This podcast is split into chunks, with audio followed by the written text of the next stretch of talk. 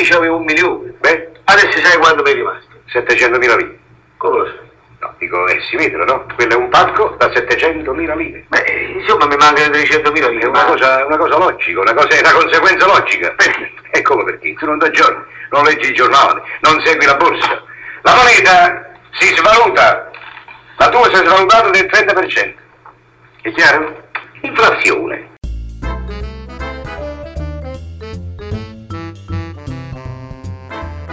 Economia per tutti.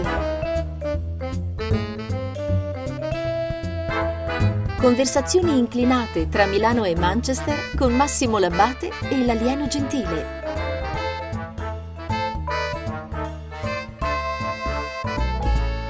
Economia per tutti. Dopo due o tre puntate in cui ho potuto anche dire la mia perché me l'ha concessa l'alieno, anzi mi ha anche chiesto che cosa ne pensassi su alcuni argomenti, ritorniamo nella nostra consueta, eh, come dire, il nostro consueto schema in cui io faccio l'uomo della strada, quello che non capisce lu- nulla di quello di cui si sta parlando, e l'alieno mi fa uno spiegone su un argomento. In questo caso c'è un argomento di cui non so nulla, anzi non conosco neanche l'argomento, e lui mi ha detto no, proviamo a fare così, proviamo che io lo spiego e poi tu mi dici se hai capito. Cioè proprio come si fa con i bambini della scuola media, perché appunto noi cerchiamo di parlare di economia, come ha scritto in un tweet, a livello di ragazzini di scuola media, e io faccio il bambino, il ragazzino di scuola media. Vado bene, alieno? Facciamo un po' di divulgazione. Poi l'altra volta mi hai fregato con la storia di Game of Thrones, sei partito per, per la tangente, così ho dovuto improvvisare lì per lì. Perché sai, anche molti, detto pensano, che molti, molti pensano che noi ci prepariamo le cose prima, non ma ci preparavamo eh, nulla. Noi ci spariamo addosso. Assolutamente, poi hai anche detto che le ultime due stagioni non vanno viste, qualcuno ha detto apriti cielo, no, va, guardala tutta Massimo, vabbè lo devo vedere. No, io resto, Eh, resto dell'idea che le prime sei stagioni sono molto, molto migliori delle ultime due. delle altre. Allora, lo schema è questo, io non so assolutamente di che cosa parlerà l'alieno, sto zitto, lui parla e poi vediamo se ho capito. Facciamo così, tipo una lezioncina.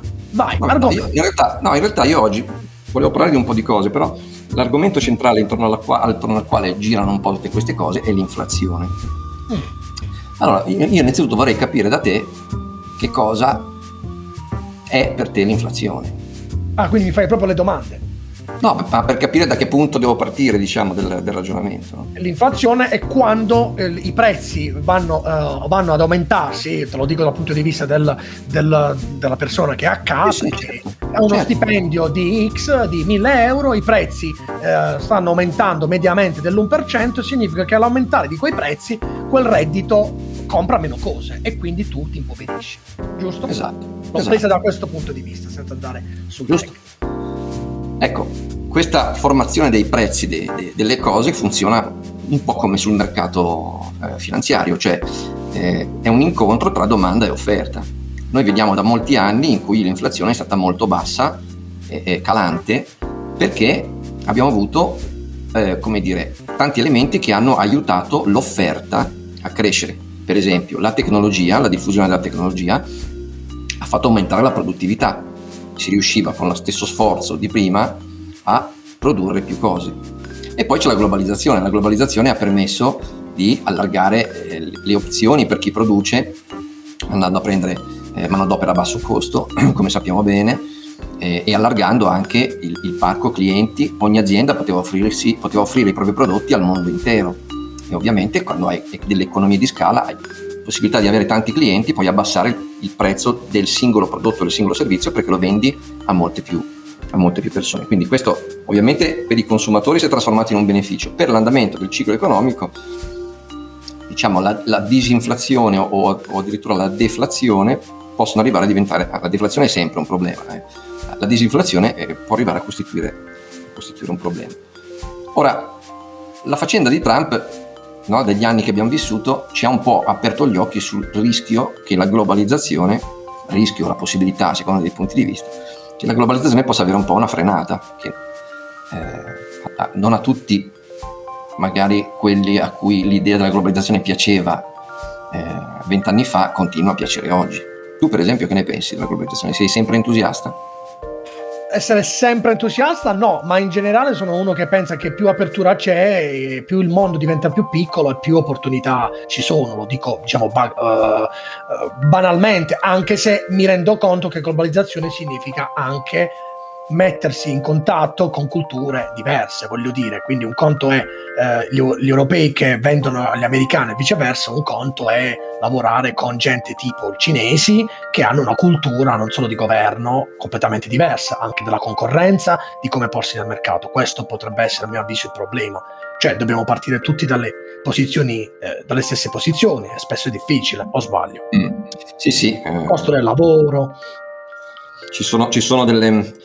Sai, è, è, come se ci fosse stata nei vari paesi una distribuzione diversa di, eh, di, di, di acqua. E, e, però ogni paese era bloccato, isolato dagli altri da una specie di, diga o di, paratia, di, parete di vetro.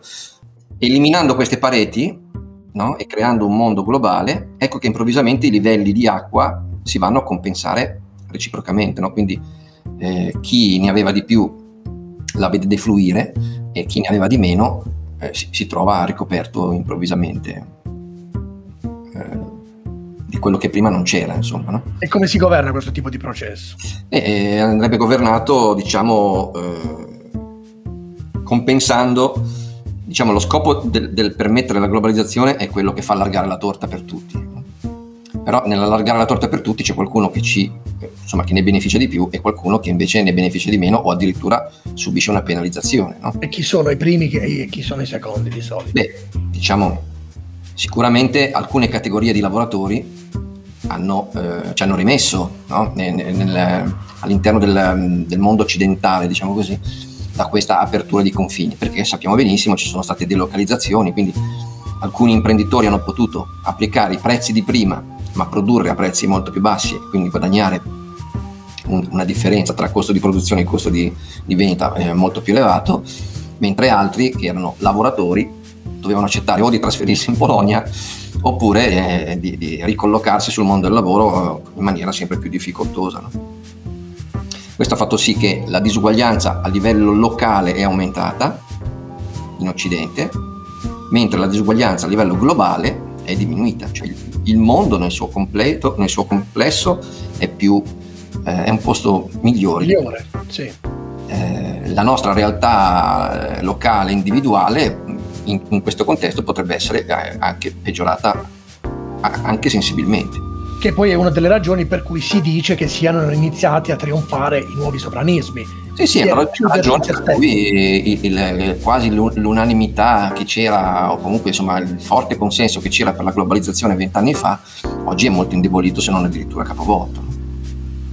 Cioè molte persone in Occidente eh, eh hanno subito dire, dei, dei, danni o, o percepiscono di aver subito dei danni e non, e non riescono magari a, a, valorizzare i benefici che hanno avuto o danno per scontati i benefici che hanno avuto come qualcosa che sarebbe arrivato in ogni caso, fatto sta che nel complesso vivono questa cosa negativamente.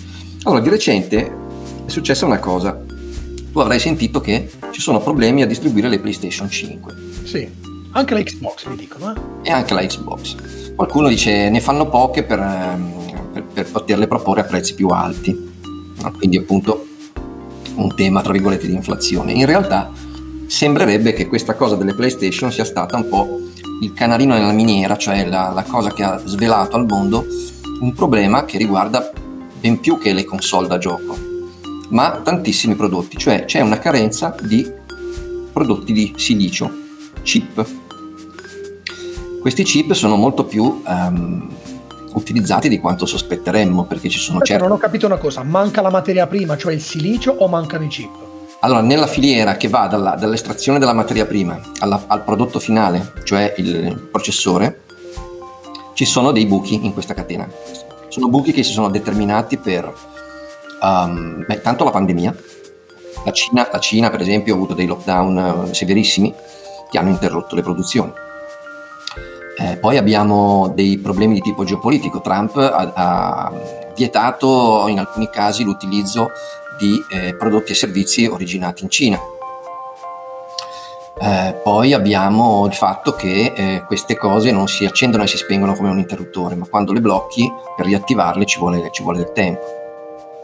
Insomma, in totale eh, viene fuori che eh, c'è una carenza di chip disponibili per i produttori di cose, che va dai... Non solo la PlayStation, anche i telefoni. Non solo la PlayStation, anche telefoni, lavatrici, eh, e eh, insomma in maniera rilevante c'è il tema delle automobili. Le automobili, ehm, insomma, ci sono dei grossi problemi per tutti i produttori principali di auto e eh, già quest'anno ci sarà un allungamento dei tempi di consegna, quindi se tu pensavi di cambiare macchina quest'anno sappi che eh, te la, te la consegneranno probabilmente 3-6 mesi dopo quello che era, era, previsto. Perché appunto mancando i, i chip con cui danno la dotazione eh, sempre più le, le, auto sono... Immagino l'aspetto tecnologico delle macchine.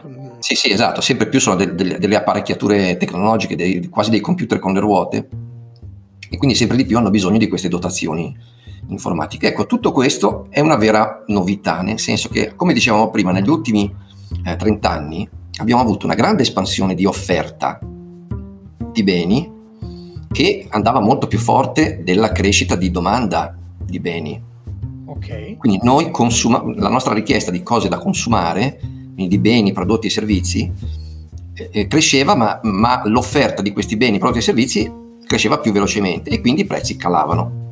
Adesso c'è questo evento dei chip che potrebbe essere un problema che poi tra qualche mese rientra, però insomma mm, magari no, ehm, che fa sì che l'offerta cala mentre la domanda continua a crescere. Anzi, la domanda potrebbe anche crescere più velocemente di prima, perché anche noi usciamo da, da insomma, usciamo, stiamo tentando di uscire da, da, una pandemia dove un sacco di persone ha lavorato meno, consumato meno e però ha messo da parte lo stesso dei, dei risparmi, perché la gran parte dei salari è stata preservata dall'impatto della pandemia. Abbiamo tantissimi eh, depositi eh, di liquidità nelle banche perché un sacco di gente eh, no, è a casa. è a casa e non ha consumato anche, anche semplicemente eh, molti dei consumi ordinari, infatti i PIL sono crollati nel, nel 2020 per poi ci si aspetta che recuperino buona parte, buona parte della, della, discesa nel 2021. Eh, c'è stato un calo dei consumi, e, e, però appunto i redditi sono rimasti preservati, quindi c'è una grossa dote di eh, risparmi depositati eh, nei conti correnti che quando tutto si normalizzerà sono pronti a trasformarsi in, in consumi qualcuno si aspetta che gli anni 20 possano essere come gli anni 20 del, del, del XX secolo. Ecco, infatti, 20. proprio di questo che volevo parlarti. Mi, mi, viene di pensare proprio che ad un certo punto ci sarà questa voglia di vivere e di fare tante cose e di accelerare, quindi di farle una sorta di ingordigia ti verrà, cioè una persona che è rimasta a secco, che non ha potuto mangiare e che da un certo punto di vista vorrà viaggiare, vorrà comprare la nuova PlayStation, vorrà fare tante cose che prima non ha fatto, ma le farà in un tempo non più spalmato come quello di prima, cioè che nella normalità le farà magari tutte insieme. Cosa potrebbe succedere all'economia? Un boom? Sì, mi viene di pensarlo, ma un boom disordinato. Cioè le PlayStation sì, sì. Eh, già adesso, vabbè lì c'è il tema di una PlayStation nuova e quindi aveva già un mercato, che era l'attenzione per un prodotto nuovo. Sì, sì, sì, ma poi vabbè, adesso la PlayStation è stata appunto un po' la, la, la cosa che ha fatto emergere il problema, la domanda di chip si è anche alzata molto perché appunto stando tutti a casa, lavorando a casa, eh, più smart working eccetera, c'è stata una domanda di apparecchiature informatiche, no? alcuni hanno rinnovato, cambiato il proprio PC di casa, hanno comprato un portatile per iniziare a lavorare da casa che prima non, non avevano e quindi mh, mm, è, un po' tutto questo. Quello che dicevi riguardo alla, mm, dire, alla riproposizione degli anni 20 è un po' quello che potrebbe accadere su base collettiva quando sappiamo già accade su base individuale. No? Quando uno di noi ha un lutto è come se avesse un promemoria sul fatto che eh, non siamo eterni e che quindi eh, è necessario eh, vivere il presente, no? godersi, un godersi, un po', la vita finché ce n'è. E, e, e, quindi è come se avessimo avuto questo promemoria collettivo. E quindi ci sta l'aspettativa di dire eh, ci butteremo tutti un po' di più eh, eh, quando sarà possibile anche per un senso di rivalsa, di recupero del, del tempo diciamo perso no? in, questi, in, questo anno. E a quel punto che, che, tipo di inflazione ci dobbiamo aspettare? Che rimanga eh comunque così? Eh beh, a quel punto sicuramente il, il, punto di incontro tra domanda e offerta che dicevamo prima rischia di posizionarsi da un'altra parte, cioè può darsi che avremo un calo di offerta, al momento lo stiamo avendo per via dei chip, vedremo se questa cosa colpirà altri settori oppure no eh, vedremo se si risolverà oppure no. Comunque al momento stiamo registrando un calo di offerta e contemporaneamente ci, ci stiamo aspettando un aumento strutturale di domanda, quindi un aumento dei prezzi. Eh, di quanto sarà grande questo aumento dei prezzi è difficile dire, però qualche numero in mano ce l'abbiamo perché eh, possiamo calcolare, mettere insieme tutti i piani di sostegno che sono stati eh, introdotti dai vari paesi, banche centrali, eccetera, e cercare di capire un po' quanto denaro c'è a disposizione. Ora parli di denaro pubblico però. E parlo di denaro pubblico che però è stato erogato ai privati. Ok. Cioè, quando c'è stato il quantitative easing mh, delle banche centrali che compravano titoli sul mercato, alla fine eh, immettevano liquidità nel sistema, ma era liquidità che poi restava all'interno del mondo della finanza, perché loro compravano titoli, quindi qualcuno aveva quei titoli, ha incassato dei soldi vendendo alla banca centrale i propri titoli e poi con questi soldi verosimilmente reinvestiva e quindi tutto il denaro restava all'interno del mondo finanziario, infatti i mercati in questi anni sono saliti molto, chi aveva de- dei capitali investiti eh, ha guadagnato, si, eh, li ha visti rivalutare e chi era un poveraccio e non aveva capitali continua a essere un poveraccio perché questi aiuti non, non sono arrivati a valle, sono rimasti nei mercati finanziari. Invece, invece eh, questi stimoli che stanno arrivando ora di tipo fiscale eh, finiscono per lasciare soldi nelle tasche dei cittadini e quindi eh, magari verranno investiti sui mercati finanziari, qualcuno con questi assegni è andato su Robinhood Trading e ha fatto, eh, si è divertito a, a, a bruciare soldi o, o, magari a guadagnarli su, su piccole su Poi piccole anche quello l'effetto della pandemia, gente, questa gente è a casa e gioca di più con il proprio Eh certo, sì sì. C'è una combinazione di insomma, disponibilità di denaro, eh, queste piattaforme che ti fanno vivere il trading come un videogioco, eh, la, la, la, il tempo a casa da, da, da, da riempire e eh, qualcuno che ti sventola sotto il naso cifre roboanti dicendo che si può diventare ricchi in, eh, senza fatica, insomma, no? solita storia. In tutto questo le banche eh, che in questo momento stanno avendo più liquidità del solito, cioè la liquidità delle persone che non stanno spendendo, che quindi lasciano i soldi in banca, le banche come se la passano? Cioè è un buon momento per loro avere tutta questa liquidità di persone, perché noi sappiamo che poi le banche i soldini nostri li utilizzano poi per fare delle loro operazioni, non è che i nostri soldi sono lì, ce ne accorgiamo poi quando li vogliamo andare a prendere tutti insieme, i soldi non ci sono, le banche poi prendono questi soldi e fanno le loro operazioni. È un momento buono per le banche questo. Eh beh, non molto, nel senso che il lavoro tipico bancario, che è quello di eh, pagare degli interessi inferiori agli interessi che invece prendono eh, prestando i soldi, è un mestiere che ehm, è più profittevole quando i tassi sono positivi. Oggi invece le banche devono riconoscere tasso zero o magari anche, anche più di zero a, a, a chi deposita i soldi. Correntista, sì. Dopodiché se loro questi soldi li portano in banca centrale ottengono un tasso negativo. Quindi le banche in realtà nella loro attività tradizionale perdono soldi. Oggi una banca riesce a guadagnare con i servizi che offre, quindi i servizi di investimento, i servizi bancari, i pagamenti, gli incassi, insomma. E poi eh, sul lato credito, diciamo, anche lì eh, si guadagna molto poco, i tassi sono così bassi che eh, se un cliente è, è insolvente eh, copre, eh, guasta, diciamo così, il beneficio di moltissimi altri, che la banca trae da moltissimi altri clienti, perché su ogni cliente riesce a guadagnare soltanto piccole somme. Però eh, anche lì sui servizi, quindi mh, tutto quello che è correlato al mondo del credito, le commissioni che a vario titolo le banche riescono a prendere, eh, si riesce a fare qualche voce, qualche voce di ricavo. Però insomma per le banche questi anni di tassi così bassi sono tempi duri rispetto a questo punto alla cuccagna di, di qualche anno fa. Tu pensi che questa gente che non ha speso, che quindi ha lasciato questa liquidità, tornerà in maniera compulsiva a spendere per consumare o sta maturando nella, nella testa delle persone il fatto che è vero che gli italiani sono un popolo comunque di risparmiatori in generale, lo vedo rispetto per esempio alla realtà dove vivo io in Inghilterra, dove loro spendono quasi sempre anche di più di quello che guadagnano col sistema delle carte di credito. Ed è il motivo per cui le, questa economia ha sempre funzionato, loro spendono tanto. Eh, uh-huh. spe- eh, pensi che da un giorno all'altro la gente ritornerà e quindi ributterà questo denaro in consumi o cam- cambierà anche la percezione? Tu che sei uno abituato a, a, parlare con le persone che investono e quindi hanno una, un loro psicologia del denaro. Li potrà frenare, mettiamoli da parte, potrebbero succedere altre cose, si potrebbe perdere il lavoro, senza pensare poi a tanta gente che il lavoro però l'ha perso. Non abbiamo ancora capito quanta gente è rimasta a casa e non riprenderà mai più il lavoro. Penso a, a tutti i ristoranti chiusi, bar.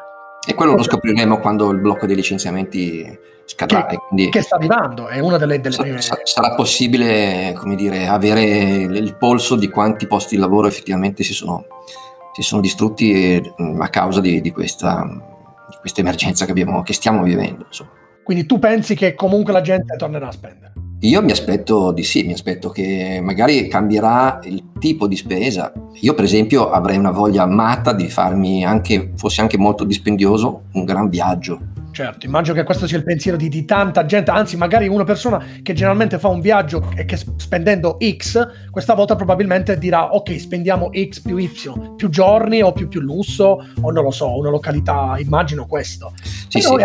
È anche vero che sui viaggi probabilmente dovremmo pensare prima, um, se ne riparla in Inghilterra, di un tipo, un tipo di viaggio domestico ancora una volta, perché con questa pandemia che se non la, se non la debelliamo su linea mondiale sarà un po' difficile andare in viaggio ovunque, quindi eh si sì. può immaginare un viaggio domestico, quindi si può immaginare gente che va da Milano in Puglia, dalla Puglia, non lo so, al nord o quant'altro. Cosa ne pensi? Vedremo se verranno introdotti questi, sì, insomma, questi, questa specie di passaporti no, legati alla vaccinazione, quindi se sei un soggetto che può circolare ci credo poco, considerando che i primi a essere vaccinati sono gli anziani, quelli che in generale viaggiano di meno. Però, eh, ritornando quindi all'inflazione, paradossalmente anche una ecco. mancanza di inflazione è un problema.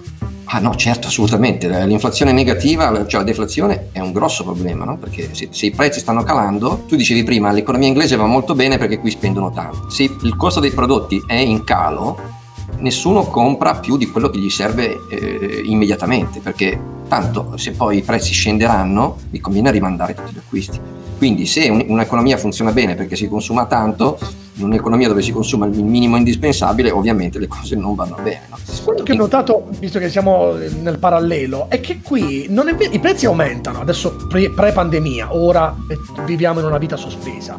Notavo ad esempio che ogni anno i prezzi dei treni aumentano però nello stesso tempo c'è una rivalutazione dei nostri redditi, cioè ogni anno ci danno l'aumento, che è una fesseria, magari guadagnerai 100 pound in più all'anno, 150 pound all'anno, che quasi quasi, o comunque le tasse eh, sulla casa aumentano, però è tutto in proporzione, quindi l'inflazione in realtà c'è, ma è pochissima, ma ovviamente adesso parliamo di pre-pandemia con la Brexit non abbiamo idea. Ho la sensazione che questo fatto che gli inglesi siano sempre a spendere, a, a mangiare molto fuori, li abbia salvati fino ad ora. Oppure dico qualcosa di, non lo so, soltanto di psicologico, magari non è vero, non è così. No, no, sicuramente eh, il coefficiente di, di, di spesa o di risparmio condizionano poi l'andamento, l'andamento economico, quindi eh, è proprio così, insomma. L'economia secondo te è dal punto di vista generale, eh, i settori che mm, pensi potranno esplodere post pandemia, uno l'abbiamo detto forse il turismo, anche se non magari come ce l'aspettiamo, perché sarà graduale. Ci sono altri settori che vengono dati in crescita post pandemia o in recupero? Intanto, intanto, ci sono tutti i settori che possono avere un forte recupero dall'erogazione di questi, di questi aiuti che arrivano da, dal centro. Quindi eh, tutto, tutti i settori legati alle materie prime, al rilancio, alla ripartenza, no? alla, eh, se vuoi anche proprio il settore industriale. Mm, sono tutti settori eh, ben impostati in questo momento che stanno anche sui mercati finanziari eh, performando benissimo. Questo inizio d'anno piuttosto positivo eh, sulle borse ci sono alcuni settori che stanno facendo performance spettacolari. Ed invece per comprare la PlayStation 5 quanto dobbiamo aspettare? sai che eh, no, non lo so, nel senso che non mi sono, non mi sono mm, attivato per, per prenderla perché non, a casa mia si gioca molto poco. Eh, quindi non, non è... Detto, è... una battuta per dire, eh, può essere, hai detto tu, che ad un certo punto tutto si riprenda uh, velocemente e, e non ce ne accorgiamo, insomma. Ma diciamo adesso lì era un po' il tema della, de, de, appunto di questo problema dei chip, che io non, non, non, sono in grado di capire quanto velocemente mh, si può ripristinare la filiera. Mi viene da pensare non tanto velocemente perché, è notizia di qualche giorno fa, 19 paesi eh, del, dell'Unione Europea hanno deciso di staccare una parte dei loro eh, proventi da Next Generation EU per investirli nella creazione di una eh, filiera europea di produzione di chip. Ok, quindi... quindi se pensi di avere il tempo di crearla da zero, e non è certamente come dire, una cosa facile e veloce, è, è probabile che anche il ripristino della filiera che era preesistente e che è stata interrotta non, non sia tanto veloce, perché altrimenti eh, non, non, ti lanceresti in questo tipo di, di cose. Visto che siamo in chiusura, abbiamo fatto una chiacchierata in generale partita dall'inflazione, io sto già pensando a che tipo di titolo dare e me, ci metterò del tempo, perché abbiamo fatto una chiacchierata in generale sui mercati, ti faccio un'ultima domanda. Mm. Come mai, nonostante siamo tutti a casa, questo prezzo del, pet- prezzo del petrolio, tutto sommato, non scende? Beh, siamo sempre lì, domanda e offerta. No? E, e l'offerta, i rubinetti sono stati abbastanza chiusi eh, oltretutto la, l'Arabia Saudita, che, ehm, a cui è stato offerto un ombrello di protezione da parte della Nato, ha ehm, diciamo, concesso eh, di eh, farsi carico prevalentemente lei della, del, del, taglio di produzione.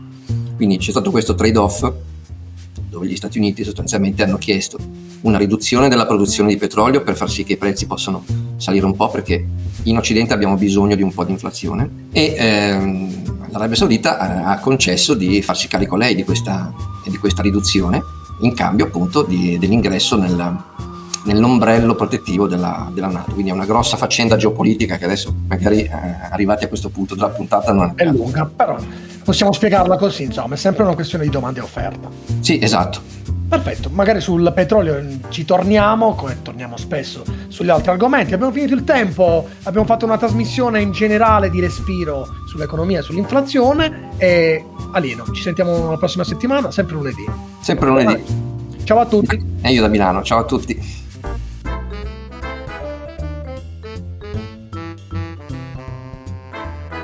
Economia per tutti